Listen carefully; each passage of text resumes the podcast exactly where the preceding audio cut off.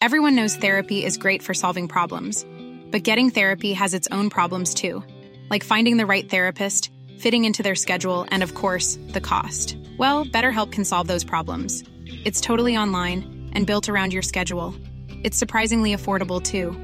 Connect with a credentialed therapist by phone, video, or online chat, all from the comfort of your home. Visit betterhelp.com to learn more and save 10% on your first month. That's BetterHelp H E L P.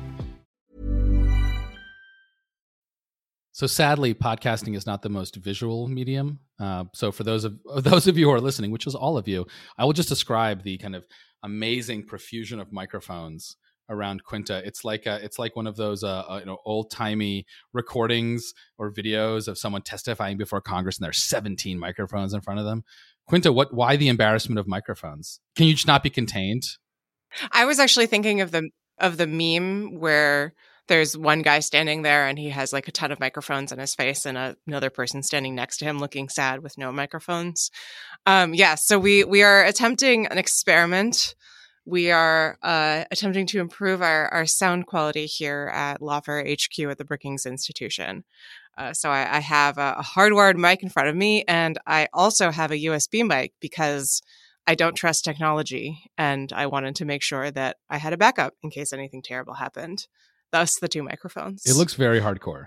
That's all I want to say. It Thank very you. cool. Thank you. Sadly, sadly, sadly, on the recording will not be twice as much Quinta as the rest of us, which is what I know the audience wants. It's really sought after, exactly. And we're still going to sound like complete garbage, Alan, because we're too lazy to go to the office. yeah, yeah. No, I'm actually I'm I'm recording just like straight into like a moose's head. I don't even have a microphone. That's how we do it in Minnesota. but the the moose is engineered using Linux.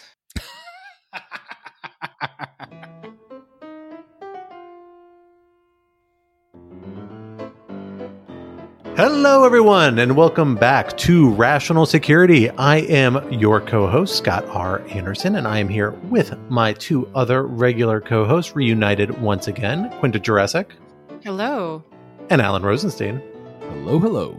It is so great to be back in this virtual chamber with you all. Although I am missing the opportunity to be in person with you, Quinta, sadly, in our new in situ recording studio, um, which we may yet try out next week. In which case, we will we will slowly exclude Alan in his virtual Minnesota chapter. We're gonna put you on one of those robots where there's like a computer screen and the robot has little wheels and it goes around and it'll just be your face.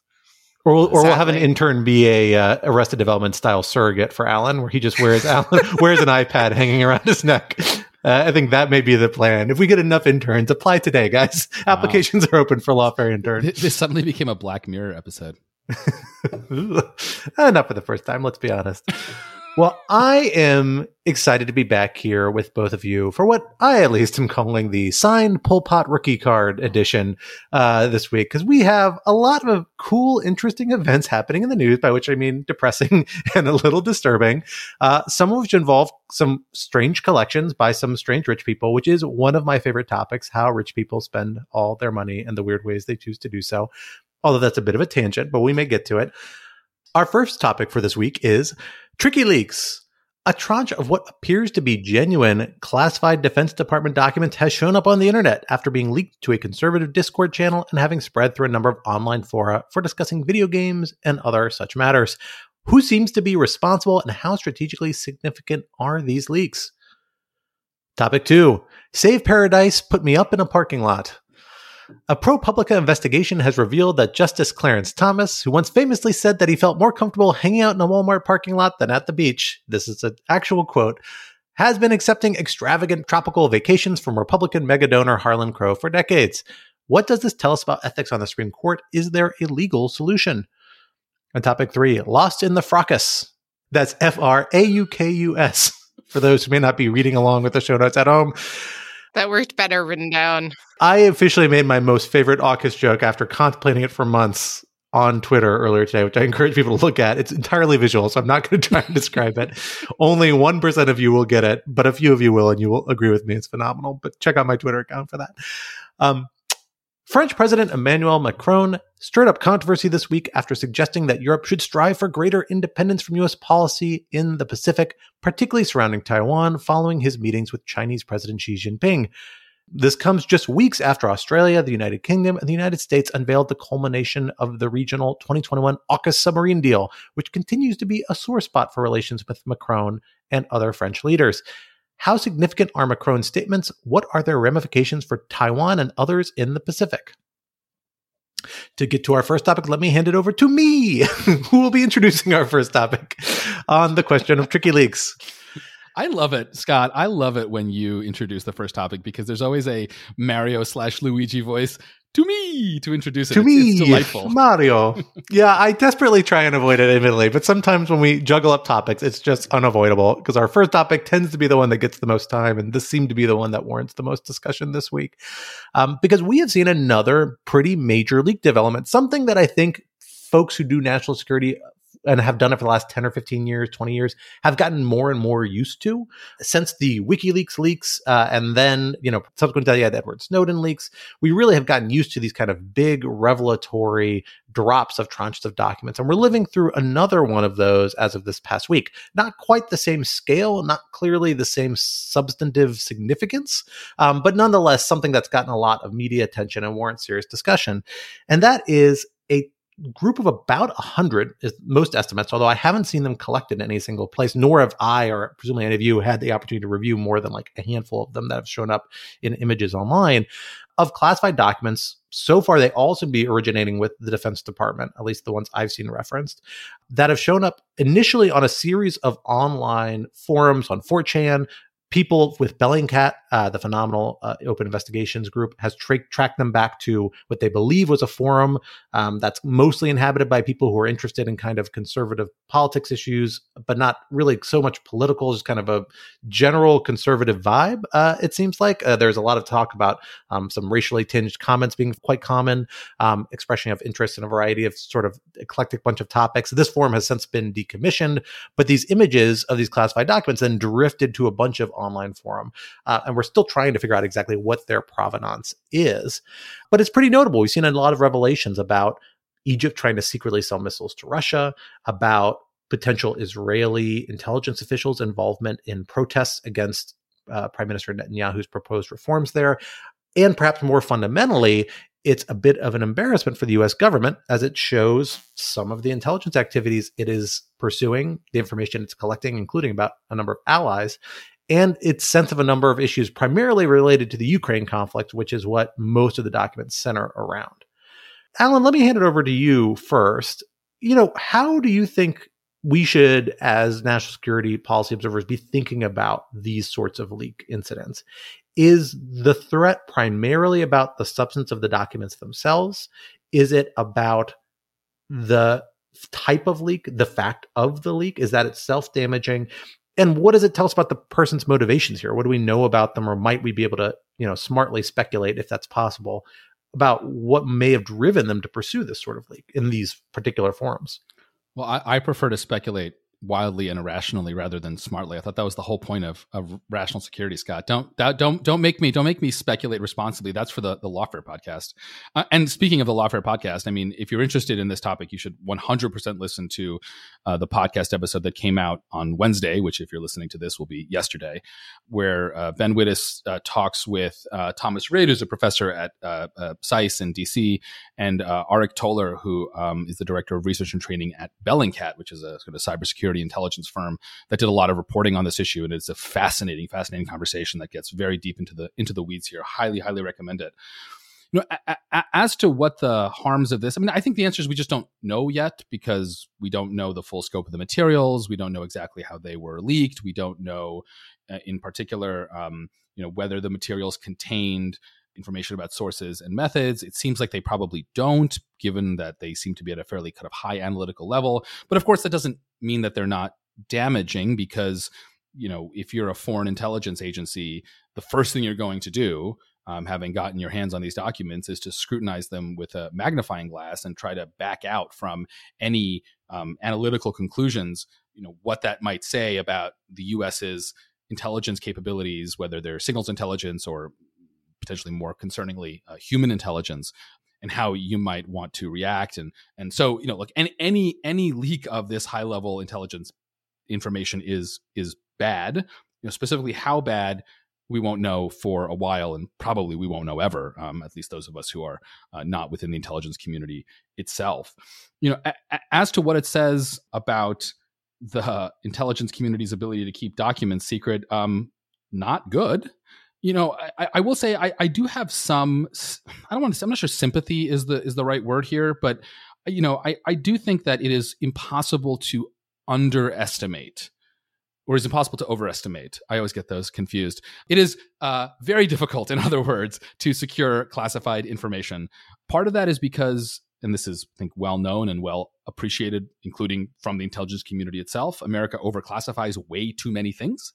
And that uh, is bad, not just from a transparency and democracy perspective, but it also means that what it means for something to be top secret, for example, it kind of devalues that uh, and it makes it impossible to really hold the crown jewels um, as tightly as as you would want to, so that when um, stuff that really does need to be kept very secret, like this document, like these documents, when that stuff comes up, you know, your infrastructure is is not set up for it. But honestly, even if we were to rationalize our classification system, you know, given how large the bureaucracy is, given how digitized everything is, given how unbelievably difficult it is to kind of cover your your um, attack surface, as they say, either from a technological perspective or just from a person perspective and i want to come back to that in a second it's just it's incredibly hard right? And and so look I, i'm not i don't want to give anyone a pass here. Like i hope there's a lot of really mean IG reports uh, that are you know written about this, and and changes are made, and if people did did were incompetent, they should be fired. All that sort of stuff. I just do think we have to be real, realistic that we are just. I don't think we're ever going to get to a point where there's none of this, and, and, the question is just trying to do as well as we can. Now, what I think is uh, potentially very concerning here is like you know, it, it, it, would be bad if these were hacked documents, but I think it'd be almost better if they were in a certain way because, like, we could, at least in principle, try to deal with that. What appears to be the case here, and this is where the story gets profoundly, like, truly strange, is this does not appear to be a foreign intelligence operation. This appears to be some person, we don't know the identity, who somehow got access to these documents and then decided to post them on a Discord server which is a kind of Slack that's often used by computer game enthusiasts to impress his friends, like, but not for any particular reason, which is again amazing because it's just so bizarre. But it also raises real questions about like what are the psychological profiles of the sorts of people we are giving this information to? Because um, to call this an error of judgment is, um, well, this person's going to go to jail, so it's a pretty pretty big error of judgment.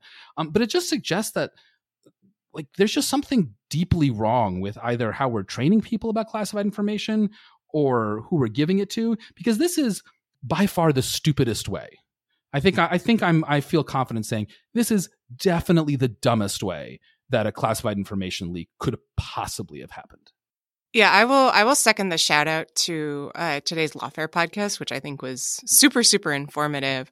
In terms of understanding the leak, what I have been thinking about is a tweet from um, Aric Toler's Bellingcat colleague Eliot Higgins, who tweeted. Um, I'll just read the tweet. The problem that serious people have when talking and thinking about a situation like this is that they can't conceive how incredibly dumb the internet can be because they were too busy getting educated and working on their careers instead of spending their time on internet comedy forums. And I think this is absolutely right. Like when when this first happened, there were a lot of conversations, um, including you know, among the lawfare team about is this some kind of operation by Russian intelligence, right? Like, is this, you know, was it planted on a Discord server so that it could go to 4chan and, you know, be seeded throughout the, the media ecosystem with, with disinformation? And it turns out that it was just an idiot who was posting this on a Discord server for like 30 people. And then uh, another person uh, who Aric Toler is identified as a, a, teenager posted it to another Discord server for Minecraft, which just makes it even better because he thought that the images were fakes. The whole thing is just mind bogglingly stupid. Yeah, I, I just want to say um, So those of you who have been listening to Ratsic for a while are very familiar with what I'm going to call the uh, the Jurecic Jurecic's law, which is that when talking about Trump, the stupidest answer is always the actual explanation. I- would like I, to. I can't. I can't take credit for that. Actually, that's uh, Trump. Trump's razor comes from uh, the Talking Points Memo, uh, Josh Marshall.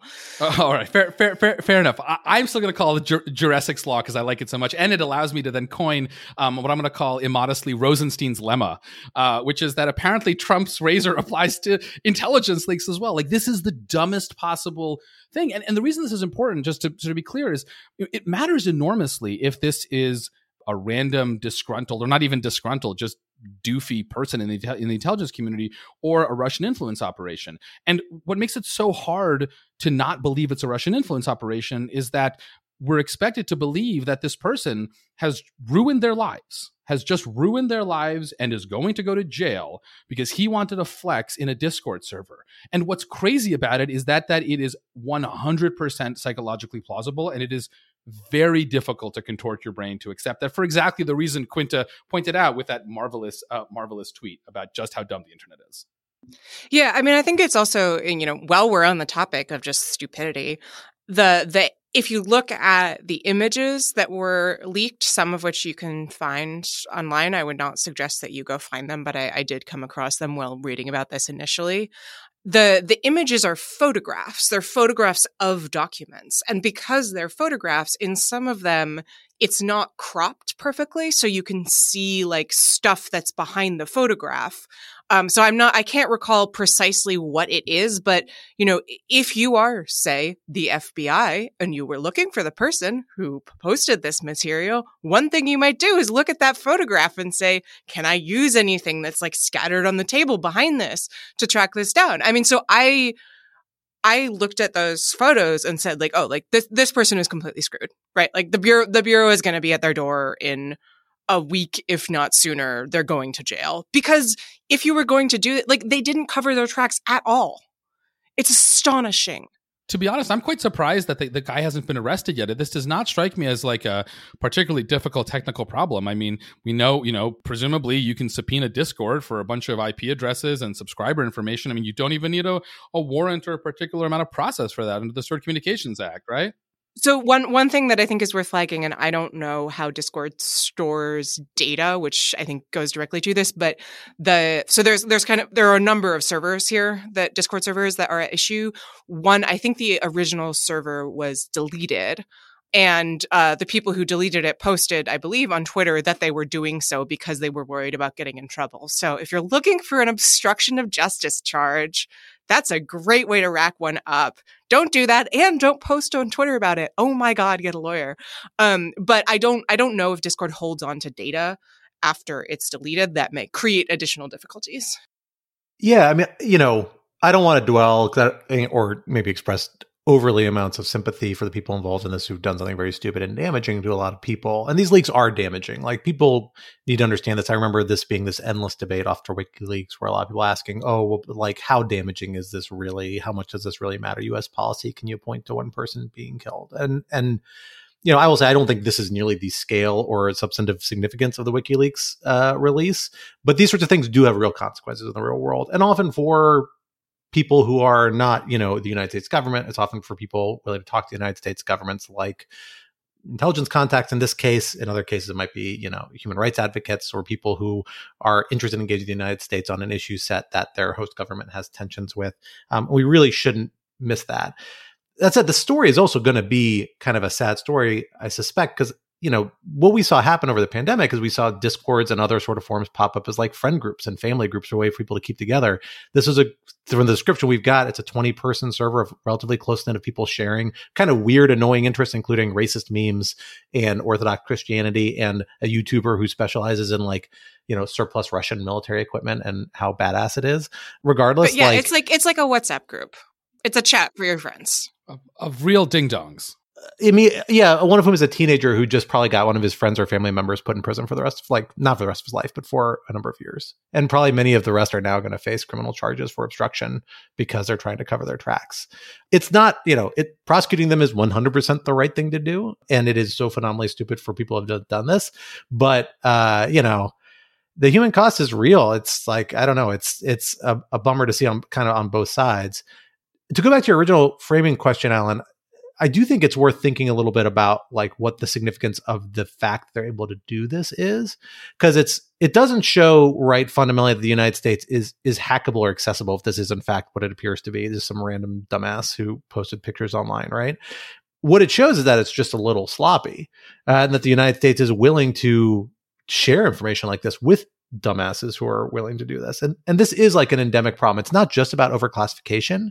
It is also about the kind of over access for the stuff that is classified and the failure to distinguish. We've both overclassified too much information to the point that we have to let a ton of people into our classified system to be able to do day-to-day work, including people involved with fairly like quotidian tasks, right? Like people who are assistants, specials, and like processing this document. In this case, at least one person who looked at some of these images speculated, although I haven't seen them, so I don't know how, how much this makes sense, that a subset of them at least were folded up, printed out handouts that somebody walked out of a DoD briefing on uh, and appeared to take pictures of why are you handing out print copies of this stuff? It's just it's thing, the sort of thing that does still happen in government. You know, I still saw it happen in government when I was there. You probably did too, Alan.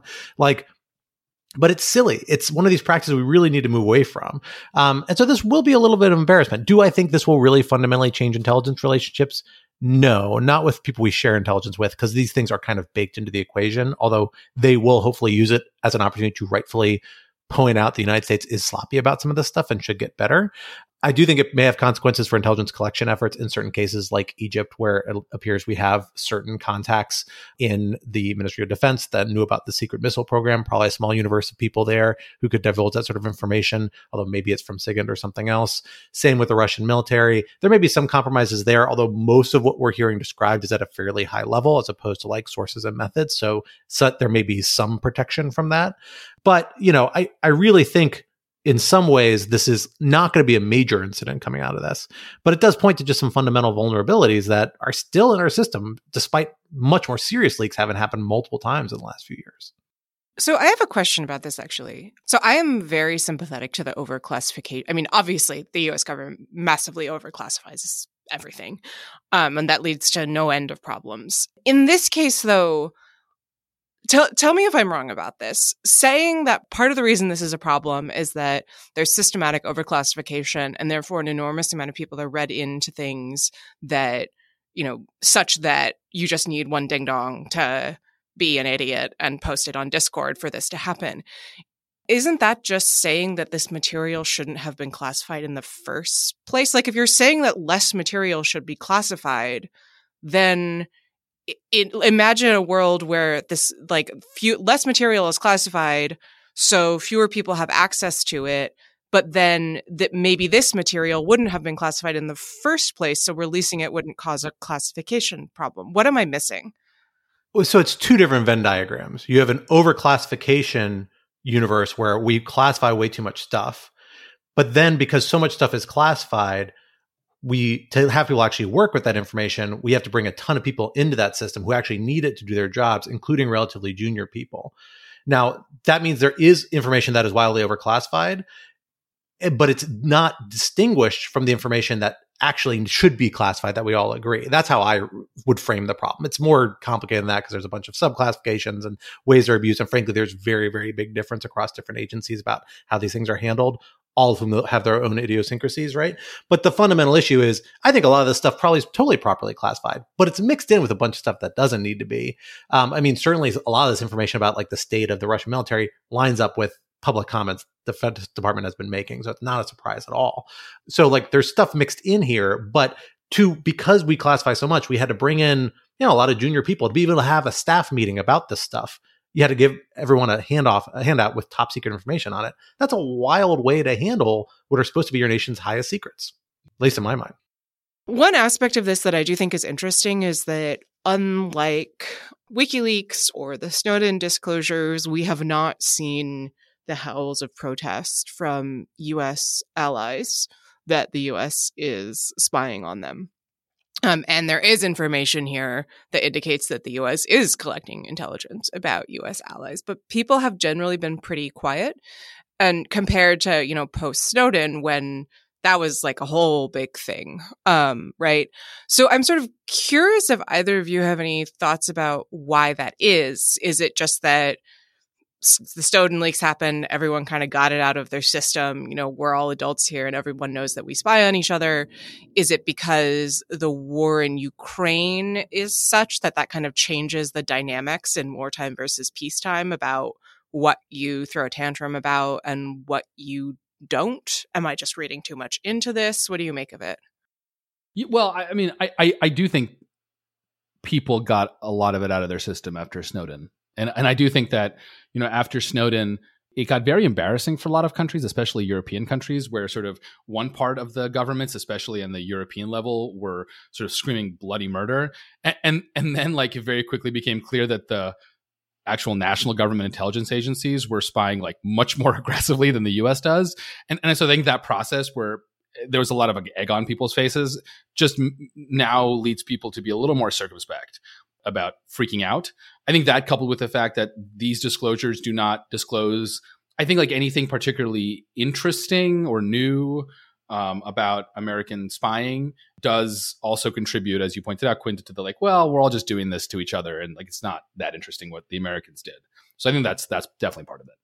Well, and, and, I think it's really is a kind of different type of leak from the ones that have triggered such broad reactions. In the WikiLeaks case, it was just a huge tranche of information, all actually like a lower level of classification than this stuff. I think the high secret was the highest level of classified information released in the WikiLeaks tranche, as I recall, with the meaning the Chelsea Manning originating WikiLeaks, not other stuff WikiLeaks may have posted.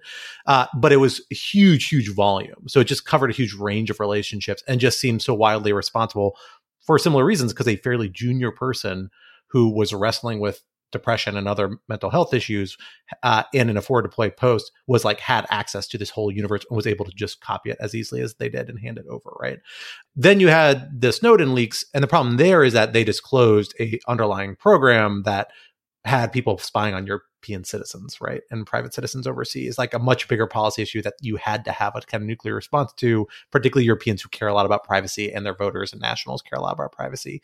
Here, it seems like we're mostly talking about information collected about foreign governments and their foreign policy, which is kind of like what you're supposed to be spying about, not necessarily your allies, but like at least it's legit subject matter for spying. It doesn't seem to get into sources and methods that specifically, although maybe I'm wrong because we haven't seen these things. So like if they're scooping this up through a you know massive skimming of foreign phone calls, it's not revealed from this, and so that issue isn't at play here. And perhaps more, more fundamentally, most of the tidbits we've heard from foreign governments are embarrassing for those foreign governments. It's them in various ways like waffling and wavering a little bit on their commitment to the Ukraine effort. And I think it's embarrassing for them to bring attention to it. That said, we know the South Koreans have hauled in um, U.S. intelligence officials to have conversations about this, or are going to. I can't remember whether it's happened or not yet, according to reports. I'm sure we're going to see awkward meetings with Egyptians, although probably more awkward for the Egyptians than the Americans in this case. Um, the Israelis, I'm definitely going to have some very frank conversations with the Israelis, although they are in such domestic political turmoil around this set of issues. It's going to be, I'm not, I don't know, we know exactly how that will play out. We'll see a lot of conversations, but they'll be kind of back channeled as opposed to public because there's not the same sort of public rights equity that we saw in the Snowden case or the same scale as we saw in the Manning WikiLeaks case. That'd be my guess. So from from one error of judgment to another error of judgment, let's talk about Clarence Thomas's globetrotting vacations. So yeah, it turns out that Justice Thomas has been having some some fun summer vacations, uh, courtesy of Republican mega donor uh, Harlan Crow. Uh, it's been going on for about two decades, and we should just be clear, right? What is alleged is is not that there's any bribery or that there's anything like uh, paying for uh, information or outcomes or anything of that nature.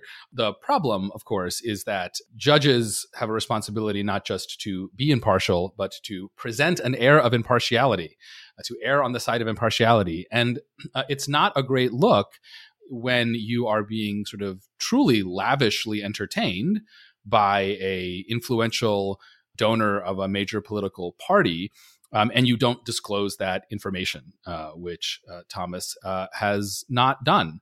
Um, I think you know that's bad enough. I think it also is not very helpful that this is also Justice Thomas we're talking about. I mean, we've talked in the past uh, about the entanglements that uh, his wife Ginni Thomas has had uh, within not just the Republican Party, but within its kind of more radical fringes, and um, that this is not just kind of generically or atmospherically bad for Justice Thomas's appearance of impartiality, but that Justice Thomas has arguably not gone far enough to recuse himself um, from decisions that you know might potentially affect uh, his wife. I'm talking about you know uh, rulings on uh, subpoenas uh, of, of the uh, um, January 6th committee. So the the I think overall impression you get is of a justice who you know likes this person who has a good friendship uh, who really enjoys these trips all of which are completely fine right there's nothing wrong with taking fun trips but probably should have known that um, he should have disclosed it and and did not. Now, you know, one thing I thought was interesting um, about this case was that Justice Thomas actually put out a statement uh, after the reporting about this came out, which was, I think, actually very conciliatory. It was it was not really a particularly strong defense of his behavior. I mean, he argued that you know he was not required to disclose this uh, information um, because of a particular interpretation of the ethics rules. Um, I think because the gifts came from a person, not a company, uh, and that uh, the disclosure guidelines have changed and that he would you know work with the supreme court counsel to uh, you know rectify anything going forward you know and again right i mean i'm, I'm reading between the lines i'm curious what you think i, I thought that was for someone like Justice Thomas, who I, I think is sort of fairly pugnacious in his uh, views generally, I thought that was a um, basically a tacit admission that this was pretty bad judgment on his part. I think again, if you read, read between the lines. So I don't know. Let me let me start with uh, with you, Scott. How how big of a deal do you think is this sort of scandal? And let's start with sort of the merits before we get to the to the to the broader politics. Yeah, it, it's a uh, it's a fair question. Um, you know, I do think it's a big deal. It's not entirely unexpected to some extent. I think the scale of it is what's really shocking people, not the fact that something like this is happening. Right? These are ethical guidelines that have been on the books. I think in one form or another from since the 1970s in terms of disclosure obligations, implemented by the court and other agencies is kind of like through a series of regs that have changed over the years. But the fundamental obligation, I think, dates back that far, if I recall correctly but there's no enforcement mechanism for it and they often have been viewed kind of broadly. There's actually always been like a little bit of an open question as to whether it's something that is truly mandatory on the Supreme Court. Um, that prior Chief Justices, uh, Chief Justice Roberts and Chief Justice Rehnquist, have kind of kept a little bit of an open question. I'm assuming for separation of powers questions, although I'm not 100% sure. Maybe there's a statutory interpretation element of it as well. But regardless, in practice, they have these sort of guidelines. They say all our justices should be disclosing, and most justices, all justices, do disclose some stuff year to year. But first this fell through the cracks. Now, other justices have taken extravagant trips, right? Like Justice Scalia died on a similar trip that I don't believe he was paying for uh, to join with a bunch of rich gentlemen uh, at a lodge, like in the Western United States, right? And that's where he had a heart attack and passed away. Or he was murdered or he was or he was murdered. But we'll, that's topic for next week. This week, let's assume he was not murdered and he passed away. You know, disinformation Jurecic. That's why that's what we call her. and and we've seen other people do things that were a little more above board and kind of notorious, but like could raise similar questions setting aside the disclosure bit right justice kennedy famously went to go teach in europe every summer and would like supposedly always drive to have decisions out before june to make sure he wasn't late to go teach in italy. Uh, i might have the exact details wrong about the country and the timing but something to that effect for the whole time the last decade or two he's on the court justice breyer has been does a lot of similar academic engagements that might include free travel. I strongly suspect they do. So there's all sorts of potential conflict of interest here. Um, disclosure is the one very very weak mechanism we have for correcting it, right? And so the fact that that super weak requirement wasn't even followed here at such a large scale for half million dollar trips um, over the course of 20 years, that's what's mind kind of boggling about this.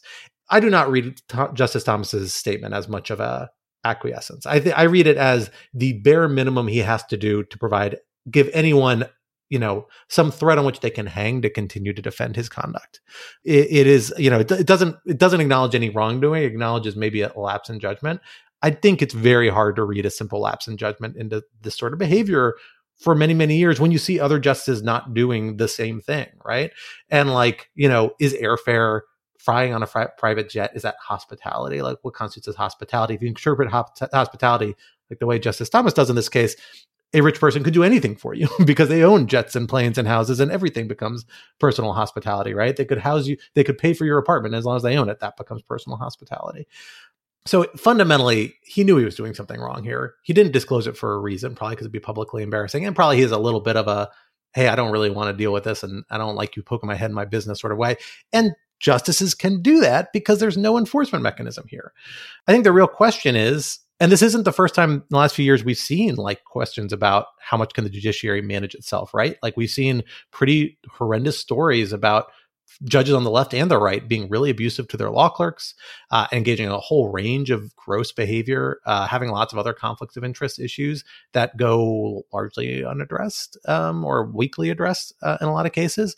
And so it, it raises this question saying, like, you know, these are people with lifetime appointments. And so the only mechanism to deal with them is really impeachment. Is that enough? Does do we need to try and find some sort of other solution? And if so, is there one even legally available? I'm not 100% sure there is. So I will say that the story about Thomas sort of saying, "Oh, I I thought I didn't have to disclose this, but now I understand I do in part because of this new guidance that came out." It's actually even weirder. The LA Times pointed out that uh, 20 years ago, that same paper reported that Thomas had accepted gifts and plane trips paid for by Harlan Crow uh, because he disclosed them. And then after the LA Times reported that, he stopped disclosing these things. So that doesn't look super great. I mean, I look, maybe Justice Thomas could say, Oh, I thought I had to report them. Then later I talked to someone and they told me I didn't. So, you know, who knows? But that is a, uh, let's call it a striking detail. Hi, this is Craig Robinson from Ways to Win, and support for this podcast comes from Invesco QQQ, the official ETF of the NCAA. Invesco QQQ is proud to sponsor this episode, and even prouder to provide access to innovation for the last 25 years. Basketball has had innovations over the years too. We're seeing the game played in new ways every day. Learn more at Invesco.com slash QQQ. Let's rethink possibility. Invesco Distributors, Inc. Life is full of what ifs. Some awesome, like what if AI could fold your laundry? And some, well, less awesome, like what if you have unexpected medical costs? United Healthcare can help get you covered with Health Protector Guard fixed indemnity insurance plans they supplement your primary plan to help you manage out of pocket costs. No deductibles, no enrollment periods, and especially no more what ifs. Visit uh1.com to find the Health Protector Guard plan for you. Yeah, one other detail I think is worth flagging too that suggests like a little bit of responsibility or culpability broader than Justice Thomas is that so the Supreme Court updated its ethics guidance on how to apply this reporting obligation like just weeks before the story broke. And if you look at the changes, it is shocking how much they align and specifically address this exact scenario. For example, aircraft by millionaires does not count as personal hospitality. I strongly suspect that people knew this story was going to break or maybe the court just became aware of Thomas's or maybe other people's conduct and said, no, we actually need to correct this. Like here, if this is how you think this is interpreting you're wrong, and we're going to adjust it. And so, you know, I think it suggests that this isn't just like one news story breaking now; that there's been a little bit of a bigger, bigger dialogue happening behind the scenes about this, uh, and it hopefully resulted in better guidance that people will actually follow hopefully that doesn't mean that this was like a kind of CYA effort on the part of the court to say, oh no, in fact, like we're going to adjust our regs now, knowing these prior lapses have happened. I, I don't know, but but there may be more to the story than appears just on the on the surface. Yeah, I mean, I I find the whole thing so dispiriting. So as as we've kind of hinted at, Justice Thomas has had this like cutesy line about how he prefers to RV across the country and sleep in the Walmart parking lot rather than going to the beach, which is just a like a weird and ridiculous thing to say. And this really gives the the lie to that. But I think that, you know, more than that, it's been dispiriting, frankly, to see conservative legal commentators respond to it by saying, this is totally fine. People who are upset by it are just out to get Justice Thomas, yada, yada, yada. Quinta, but I'm, I'm actually curious. Can we have they been uh, one, one thing that I yes. you know one, one thing I like to do when when stuff like this breaks is sort of look at the National Review cover page every six to twelve hours and like see and and I don't know I'm I'm not seeing a lot of I mean, who who who is defending? You're looking for the Wall Street Journal op-ed page, my friend. Oh. That's the one you need to be refreshing. oh, well, maybe. I mean, who who who? And I'm sorry, like who is defending? Who is defending Thomas substantively here versus what what does I think happen quite a bit, which is that like you don't defend the substance, you criticize any overreach of the people who are criticizing the substance. So I don't I don't have like the tweets pulled up here and so I don't want to identify anyone by name in case I'm misremembering precisely what they said, but I absolutely have seen people say look, you know, this isn't a scandal because Harlan Crow didn't have any business before the court. So why should you care?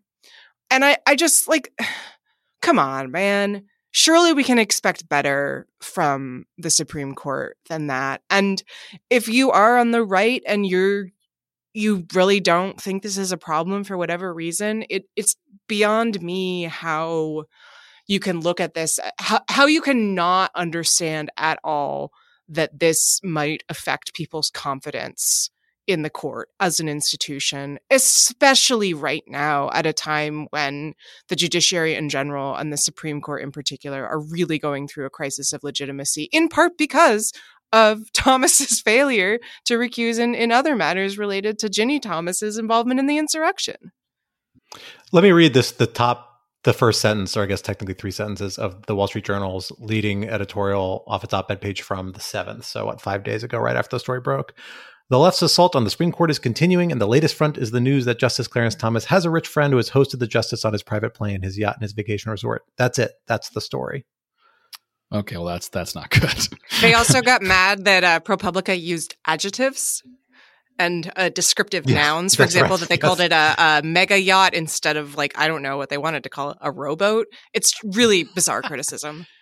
Yeah, I mean, look, I, I, I, I'm gonna, um, I'm gonna do my my role, which is to pathologically do a little bit of both sizing because I just can't help myself. I mean, one, there's no question that this is bad behavior from Justice Thomas, and there's no question that people who are holding his water are like that's that's that's crazy um, and unsupportable. I mean, I will say, I I do think that for partisans, th- there's something like the Supreme Court becomes like a really blind spot, and and you know, because I, I just think that the justices are such heroes to their respective ideological corners. I mean, I, I think people who are not conservative do not appreciate how lionized Justice Thomas is. I think even more so than Justice Scalia was for, you know, the holding alight the fire of principled conservative thought. And, you know, when you think that you are in sort of like a death battle with, you know, the other side, um, it becomes very tempting to, to, to think this way. And, you know, I, I do think the left is not immune to that as well. I mean, I, I think when revelations came out at just how close the relationship was between, you know, high level journalists like Nina Totenberg and, you know, the late Justice you know, Ruth Bader Ginsburg, there was plenty of criticism on the left of that, but I don't think that actually there was.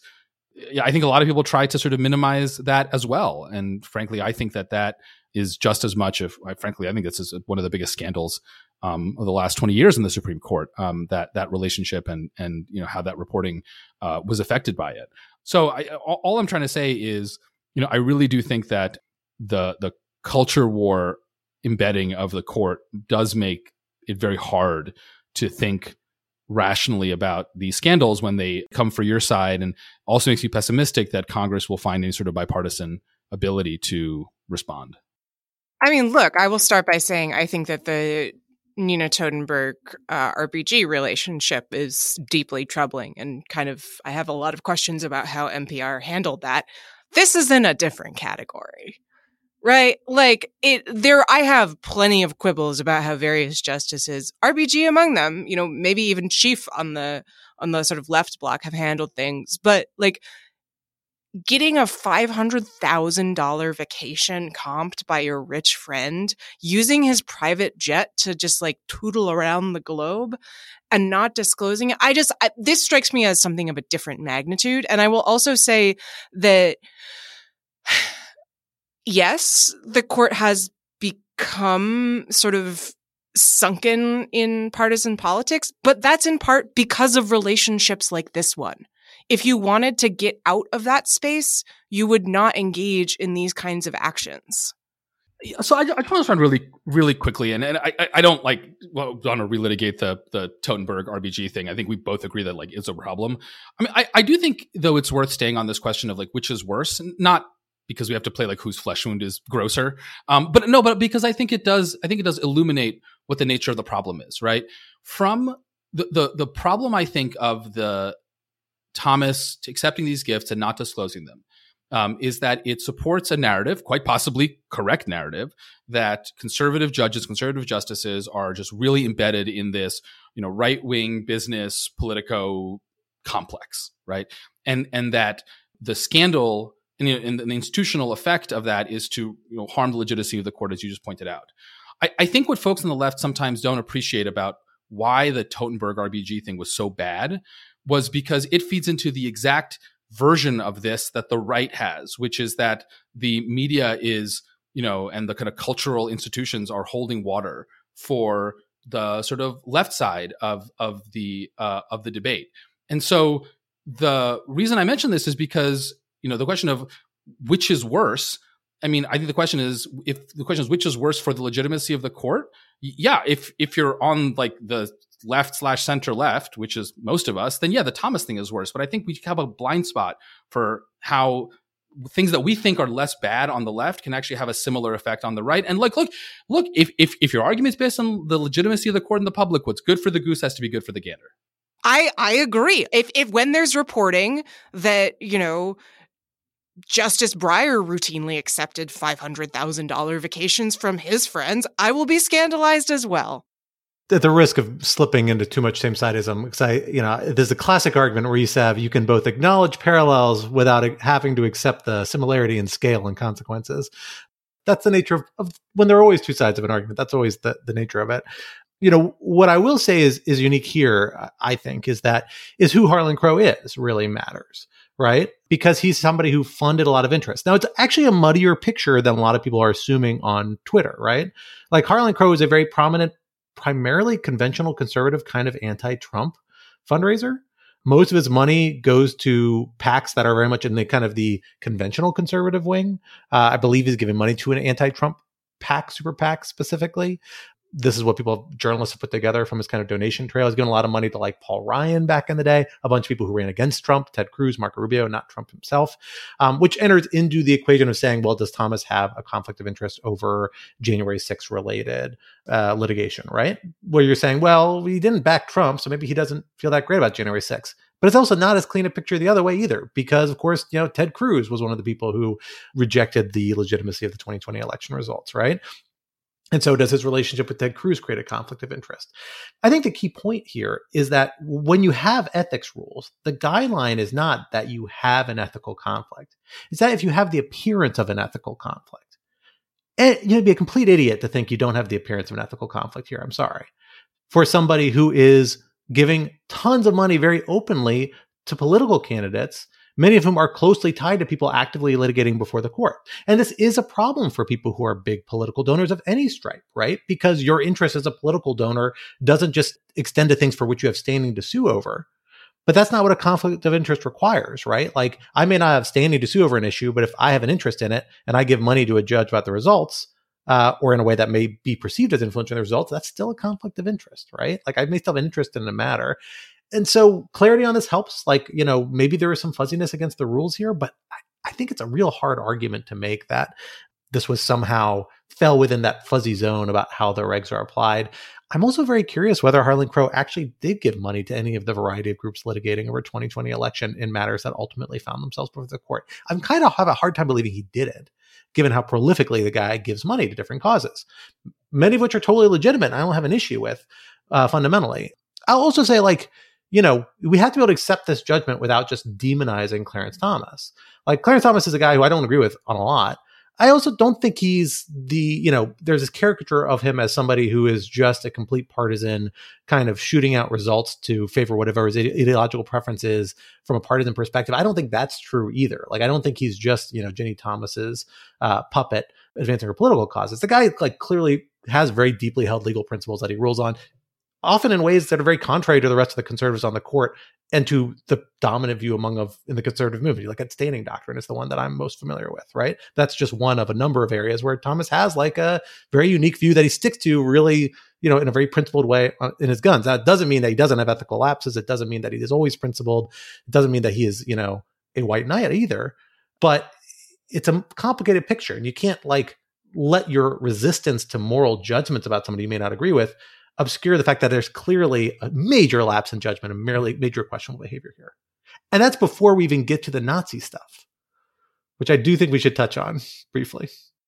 So yeah, I, I'll I'll I'll I'll do it. I'll talk about Nazis. So I gotta say the the Nazi napkin side plot, and we should just clarify what it is. So uh, Harlan Crow, like I guess many billionaires, rich people, has like too much money to know what to do with. So apparently he just like collects crap, and he has like a large collection of I don't know crap from around the world and like political stuff and busts of things and and and apparently as part of that he has some uh, th- Third Reich memorabilia. He has a signed copy of Mein Kampf. Uh, he has um, a uh, like a, some napkins, some linens like with swastikas embroidered on them, which is, I guess, if you were a, you know, if you were a fashionable person in 1939, that's what you used. I think there's like a portrait of Hitler somewhere, and you know, some parts of the the media and and you know sort of not just like sort of like pure left wing publications, but you know sort of the, the kind of mainstream media has like really run with this as like could you like not this is not just you know Justice Thomas is palling around with a you know right wing billionaire, but like a Nazi, and therefore he's a Nazi, and Justice Thomas is a Nazi. And I have to say, this to me is one of the dumbest things that I have like streams that I have read in such a long time. Like who cares if as part of his giant collection of crap there's some stuff from the third reich which of course was like an important 20th century political moment? And and what what i find annoying about this is not because like i care about harlan crow's feelings but it's because this is so stupid and it's so obviously so and it's so lazy that it first of all i just like i think you should not be intellectually lazy. I think that's just a vice and is offensive. But on a more practical level it's this sort of crap right that overshadows the merits of the case, which is Justice Thomas is behaving with a just contemptible lack of judgment. And and that people who should know better are not being disciplined enough to not push this distraction because it's like fun to get the likes on Twitter. But it's exactly the sort of thing that on the right, right, makes it so easy to discredit and to write the like ridiculous Wall Street Journal op-ed. And I want to be very, very clear, right? In the absence of this, the right would be doing everything it could to uh, tamp down on this scandal and to explain it away. But why are you making it easier for them? It, it stuff like this makes me just like apoplectically mad. I don't know, man. I think it's weird to collect Hitler's personal teapot. That's a weird, it is a weird and creepy thing to do. Is it the most important part of the story? No. Is it weird and creepy and off putting? Yes. I agree with I, I agree with that sentiment Quinta to some extent. Although I will say, rich people are just freaking weird, man. Because you get too much money, you don't know what to do with it, and they all end up doing weird, weird things. What few mega rich people I've interacted with in my life, it's very few, have weird, weird hobbies. Hopefully, they channel it into like public charity weirdness, meaning we all get to benefit in some way. But like a lot of them don't, and so I, I you know, I I hesitate to ascribe any more motivation to this because buying Hitler's teapot could have been the same as like buying a pack of gum for some of these people, no matter how much it costs at Tiffany's.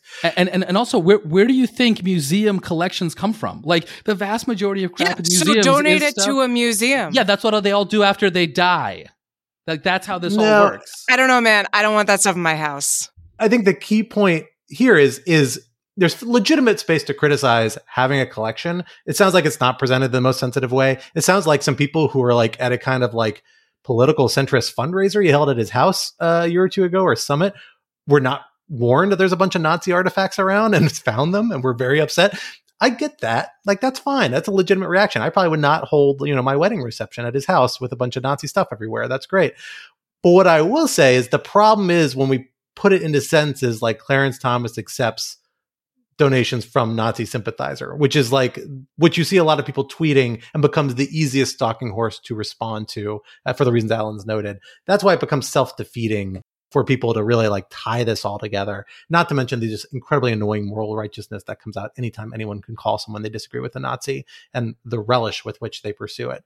So I tend to agree with Alan that I think it is an unfortunate and really, really regrettable distraction, even though I will also agree with Quinta that there's legitimate grounds on which you can criticize Harlan Crow's collection habits. Then again, you've never seen my magic card collection. It is grotesque. So maybe that's on me. Also, obviously, if, if any of our listeners has some like, you know, first rate, um, Third Reich or Soviet or, you know, Khmer Rouge teapots uh, or artifacts that you should obviously send them to the Brookings Institution, care of Quinta Jurecic, uh, because we'll be starting our collection. Thanks. Thanks for that. um, well, speaking of brutal genocidal dictators, uh, Chinese President Xi Jinping had the honor recently of meeting with French President Emmanuel Macron, who uh, went on a trip to China um, and apparently greatly annoyed she by talking for a, a, enormous amount of time at their joint press conference, which I find extremely funny. But Macron, but the reason that we're we're talking about this is that Macron made some comments to a reporter, I believe, while he was there on his way back, uh, that sort of called into question uh, his commitment or Europe's commitment to Taiwan saying that Europe should not be just America's followers. That's a quote um, and said, quote, the question Europeans need to answer is in our interest to accelerate a crisis on Taiwan. No, the worst thing would be to think that we Europeans must become followers on this topic and take our cue from the US agenda and a Chinese overreaction. Uh, this sparked a great deal of news coverage as everyone kind of took a step back and said, What is happening? Um, and I, I, do think that it is worth flagging that uh, right before we started recording, uh, Macron made a statement saying that uh, France supports the status quo in Taiwan. Uh, so make of that what you will. It's also worth noting that in this political interview that caused all of this hubbub to begin with, there is a very interesting editor's note at the bottom that essentially says uh, the French president's office insisted on checking the quotes to be published uh, as a condition of granting the interview, which is apparently common in France, which is kind of wild by American journalistic standards. And uh, the Politico says, you know, we we resisted this, but we ultimately accepted as a condition of the interview, yada yada. And then at the end says, um, the quotes in this article are all said by the president, but some parts of the interview in which the president spoke even more frankly about Taiwan and Europe's strategic autonomy were cut out by the Elysee. So who knows what else he might have said. Scott, I want to turn to you first. What do you make of this little Mishigas? Yeah, so I think there's two different background facts we need to be aware of to fully understand what's happening here. I think, although I'm not a Macron expert, so you know I, I welcome correction from others. Um, the first is that it, the Indo-Pacific has been a focus of Macron's presidency for years. Uh, actually, it's one of his signature foreign policy issues, and that's because while a lot of people don't think of it this way, France is actually a significant Pacific power it has still a bunch of island holdings that are archipelagos and that have a control a substantial swath of uh, the exclusive economic zones, which means those kind of territorial areas around controlled land territory where you can exercise a variety of economic rights like uh, fishing, offshore mining, things like that these are all kind of in remote corners. They're less strategically significant than you know the areas around Taiwan, China, Japan, uh, Korea, the Southeast Asia that tend to be the focus of like a lot of maritime disputes and the focus of a, a lot of Western U.S. attention in particular. But they're still substantial. And so Macron gave a speech in 2017 or 2018 where he really laid out an independent Indo-Pacific, bringing in the Indian Ocean, where uh, France also has substantial kind of small island holdings and maritime EEZs to unify them in a strategy. That was a reaction to the in- rapid acceleration of hostilities between the United States and China under former President Trump, which was focused on a very aggressive stance by the Trump administration and calling out China, being openly hostile towards China on a bunch of fronts. And Macron kind of carved out this independent strategy to try and be a counterweight to that. Not adopting a different tack on Taiwan. Taiwan, you know, the United States and Europe have generally, most of Europe, a lot of the international community has generally been on the same page on basically saying, we like the status quo. We don't want to see it resolved by force. The parties need to negotiate this. It shouldn't be resolved by military conflict, right? But in spite of that, they were concerned about the United States escalating in different ways, inadvertently or intentionally, with China in the Pacific, and they wanted to kind of carve a third route a part of that was a growing relationship with Australia over the purchase of French submarines that they're going to develop together. Um, that's the deal that fell apart when the U- Australia instead joined with the UK and the US in what became the AUKUS agreement in 2021, which was one of the first topics we talked about in the podcast. So it gives me great joy uh, to be able to talk about it again. We saw Australia pull out of that, instead join up with the UK and US in manufacturing nuclear submarines um, in what was seen as actually a huge slight to Macron and Macron's government in a way that I don't think a lot of people outside of France fully understood because it was undermining a pillar of a key element of Macron's global vision and global strategy. We saw that story, even though there's been a real effort to kind of iron things over with Macron, make things better. The Biden administration, you know, made a strong diplomatic effort, invited Macron for one of the first, I think maybe the first state dinners the Biden administration held in, I think, early 2022, late 2021, after the AUKUS event. Like, really has tried to put on a charm offensive. Um, nonetheless, we saw the big unveiling of kind of the AUKUS plan finally come to fruition in the last few weeks. From my understanding, that has gotten a fair amount of play in the French media and probably has Macron kind of on tilt a little bit because it's resurrecting what is a painful political moment for him. And Macron steps in to have this conversation with Xi Jinping over the last few days, which is a role we've seen him play before with Putin, with others, where he tries to be, while part of the Western alliance in many ways, a conduit for a little more conversation than others might have. And so, coming off of that, I think the combination of kind of peak over the memories of AUKUS, the fact that there still is this desire to concern about the United States taking a much more aggressive stance in China than France thinks is wise and thinks Europe should think is wise, behind these statements, it kind of makes sense where he's coming from. And I think the biggest oversight here was that his staff, who, at least according to some accounts I've seen, I don't know if this is true, supposedly even had like last sign off rights on the piece that ran in the French media and failed to insist an express caveat was included that says we still stand by our Taiwan policy, which is that it shouldn't be resolved by force, which seems like the biggest kind of oversight here. Fundamentally, it's, it's not inconsistent with Macron's done before. It just it comes at a weird moment for the international community in the context of Ukraine and in the context of concerns about China, and it appears to have struck a, a very awkward note for other European countries. Um, so that's the kind of context I think we have to bring to this. Yeah, so I, I have two thoughts. So the, the first thought is that I too, like Scott, love whenever we get to talk about AUKUS for many reasons, but mostly because I get to relive what I still think is Scott's absolute high point of pun artistry on this show, which was the segment titled "The Hunt for Bread October," which God still makes me laugh. Um, the, the second point is look, I will admit to being a little surprised at how much airtime this is getting because it's like a Gaullist politician is going to be Gaullist. Like, it's just not like, is it that surprising that um, a French president who clearly styles himself in like the, the, the proud tradition of Charles de Gaulle is gonna like say slightly nasty things about the Western Alliance and like frankly relative to what previous French presidents have said is pretty small potatoes. I, I just feel like we're really taking like we're really blowing this out of proportion. Uh, again, I, I, I that's not to that's not to say anything about the merits of whatever is in Macron's heart as to the actual substantive issue around Taiwan.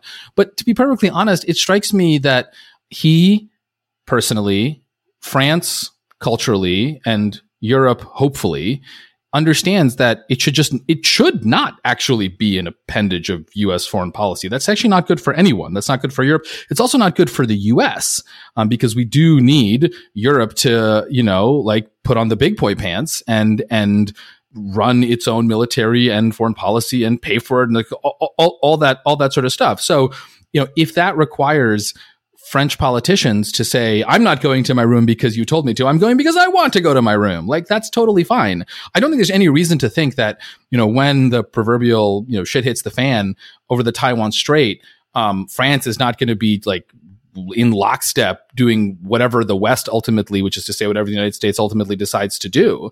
Um, you know, they're going to do it in their French way, which is sometimes a little annoying because they kind of demand to be, frankly, treated with uh, more influence than their geopolitical position, to be perfectly frank, entitles them to. But like in the grand scheme of things, uh, I, I, am I am puzzled at the uh, at the at the big dealness of, of all of this, and and if anything, I feel like it's just it's just feeding into what I think Macron ultimately wants, um, rightly or wrongly, and fine, whatever. Which is which is you know more column inches devoted to you know France's important global role, which like again, eh, it's just France. So, Alan, I I hear what you're saying, and and I and I think that's right. But I do think this hits a sensitive moment on on two different fronts. One, there is an ever underlying question about how much support there would be if the United States were to come to Taiwan support. Remember, the United States hasn't actually committed to come to Taiwan support in the event of a Chinese attack. That's that's the strategic ambiguity position that President Biden has wandered away from on occasion. So what's everyone complaining about with Macron? Like that that that makes it even weirder to like big bitch and moan when like we're not actually more well, forward leaning than Macron is officially. It is it is a little strange, but there's there's this idea always that the vo- the vocalness of these rhetorical support for continued Taiwanese autonomy will help deter China from ever having to preventing from other countries having to make the decision of encountering the situation. What happens if China actually attacks? Uh, and that there's an idea that you're weakening that here but the bigger driver is, I think, Ukraine. Like the United States and Europe have been in lockstep on this, uh, more or less, around Europe and Ukraine, and people draw these parallels, and it appears to be this weakening in European resolve to stick by the United States. I tend to agree it's overstated because I don't think it extends to Ukraine very clearly. France is the one country that's, or one of relatively few European countries that is like seriously stepping up its military spending in a way that gets close to meeting U.S. requests that have been outstanding for years, um, and has been for many years. It's kind of like one of the better models of that in Europe, as I recall. And so, you know, I think there's a lot to be said. Like, like actually, a lot of this is not inconsistent with U.S. interests. For if for no other reason, also that it's good to have conduits to China. And when we are blowing up our ability to engage in diplomatic relations over things like balloons flying into our territory, it's good to have allies, even if sometimes, uh, you know, fair weather allies like like France. I think that's overstating it. We're we're still very strong allies with France, be able to play an interlocutory role in a credible way, in a way that Xi Jinping sounds credible. So, net, I'm not surprised to see this reaction, but net, I, I agree. I don't think it's a problem. I actually think it's probably a good thing for the United States and for the international community more generally that uh, Macron is keeping these channels open, although a little more clarity on the Taiwan position is warranted. Well, folks, we will have to end the conversation there for this week, but this would not be rational security if we did not leave you with some object lessons to ponder over in the week to come. Quinta, what do you have for us this week? I have a very useful Substack post. This is a Substack by I'm no worried I'm going to mispronounce his last name, so apologies in advance. Uh, Adam Unikowsky, or possibly Unikowsky. The Substack is called Adam's Legal Newsletter. Um, I do not know Mr. Unikowsky, but I would like to congratulate him on what I has been the most useful walkthrough I have seen of uh, Judge Matthew Kacsmaryk's decision staying, you can't see my air quotes, um, the FDA's approval of mifepristone, which is used for medication abortions. Um, there's been a lot of sound and fury. Well, that's not really fair. There's been a lot of fury uh, over, justified fury over Judge Kacsmaryk's opinion, which is pretty wacky, but I am someone who did not have time to follow the case closely and was just looking for a really careful rundown of essentially everything wrong with the opinion. And this uh, Substack post really provided it in exactly the level of detail that I was looking for.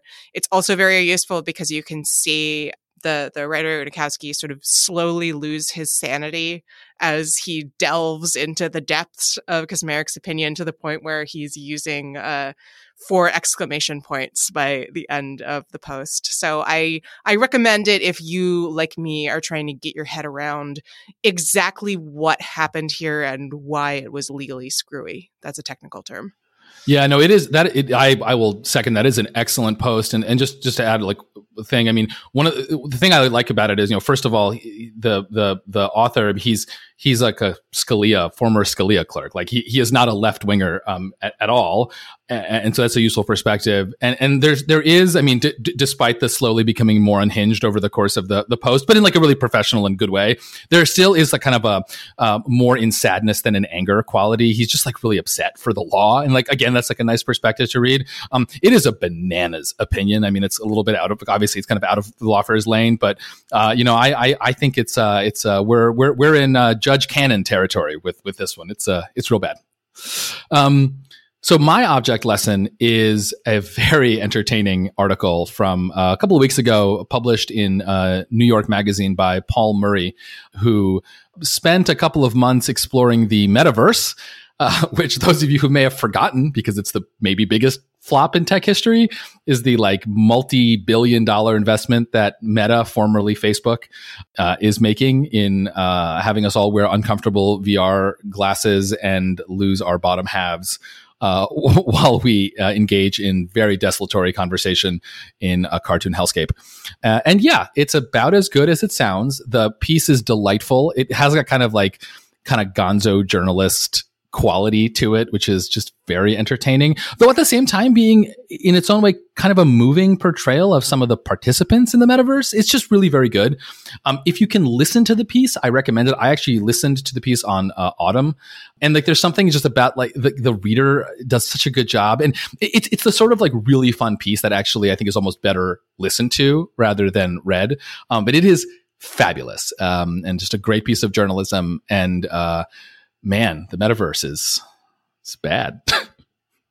We're assuming they got rid of the lower half so they didn't have to deal with all the sex stuff, right? I'm guessing. I think so, but they did say that legs were coming soon. Yeah, no, it's a, oh, it's, a it's a it's a technical issue, right? Because because like the the the VR glasses, they have cameras that can sort of see your top half and therefore reconstruct your your leg and torso is easy, but the legs are like it is a legitimately hard technical challenge. It's just and like I, I, honestly i think it's it's not the absence of legs that is the real problem it's just somehow become you know like symbolic of just the just the crapness of the whole experience I like that it's like basically the equivalent of making it really hard to draw hands, which is like cartoonists always yeah. have like, you know, their figures holding. Hands things. are hard to draw. Yeah. AI, unlike the metaverse, is getting better at a double exponential rate, whereas that metaverse still kind of sucks. There we go. Well, for my object lesson this week, I am pulling an audible because I discovered something not five minutes before we started filming that I think is phenomenal. And I don't know how long it's going to be up here, uh, particularly if I start advertising it. So uh, get on it fast, listeners. Um, there is, I think folks have probably, we've talked about on the podcast before, the filmmaker Errol Morris. I know Quinta has mentioned a few of his, his documentaries before, my favorite documentarians. Uh, Alan is nodding in a way that I suspect he likes him as well. Very intriguing. Thin Blue Line, Fog of War, lots of great documentaries he's made over the years. Um, he had an amazing television series in, I think, I want to say like the first half of the 2000s. I want to say on Showtime. I might have the details wrong called First Person, which was basically a series of like 30 to hour long documentary interviews, usually with a single subject about a variety of topics using his Interrotron, which is this kind of setup he has where he recreates a first person one on one sort of vibe while asking questions from afar with a weird, awkward Errol Morris echo, which is like one of his signature moves. Um, but there, it's a phenomenal series that to watch 10 years ago when I became aware of it, I had to buy an exorbitantly expensive DVD box set off of eBay or something, or from like a used list on Amazon. And I happened to be talking about it with Noam, our uh, producer, before the show started, and just happened to Google it. And somebody named at Errol Morris 1866 on YouTube, I don't know if that's actually Errol Morris or not, post- posted the entire series two years ago. And so you can watch it now for free on YouTube. So I am making that my object lesson. Check it out sooner rather than later in case it goes away. But it is a really, really phenomenally interesting set of interviews and documentary series. It looks like the whole series is here. I could be wrong, but I think so. These are all the ones I remember anyway, but definitely worth checking out. Uh, and I hope you enjoy. Well, folks, that brings us to the end of this week's episode. Rational Security is, of course, a production of Lawfare, so be sure to visit lawfareblog.com for our show page with links to past episodes, for our written work and the written work of other Lawfare contributors, and for information on Lawfare's other phenomenal podcast series. Also, be sure to follow us on Twitter at RTL Security and be sure to leave a rating or review wherever you might be listening. In addition, sign up to become a material supporter of Lawfare on Patreon at patreon.com slash lawfare for an ad-free version of this podcast and other special benefits. Our audio engineer and producer this week was Noam Osband of Goat Rodeo, and our music, as always, was performed by Sophia Yan. We are once again edited by the wonderful Jen Patja Howell. On behalf of my co-hosts Alan and Quinta, I am Scott R. Anderson, and we will talk to you next week. Until then, goodbye.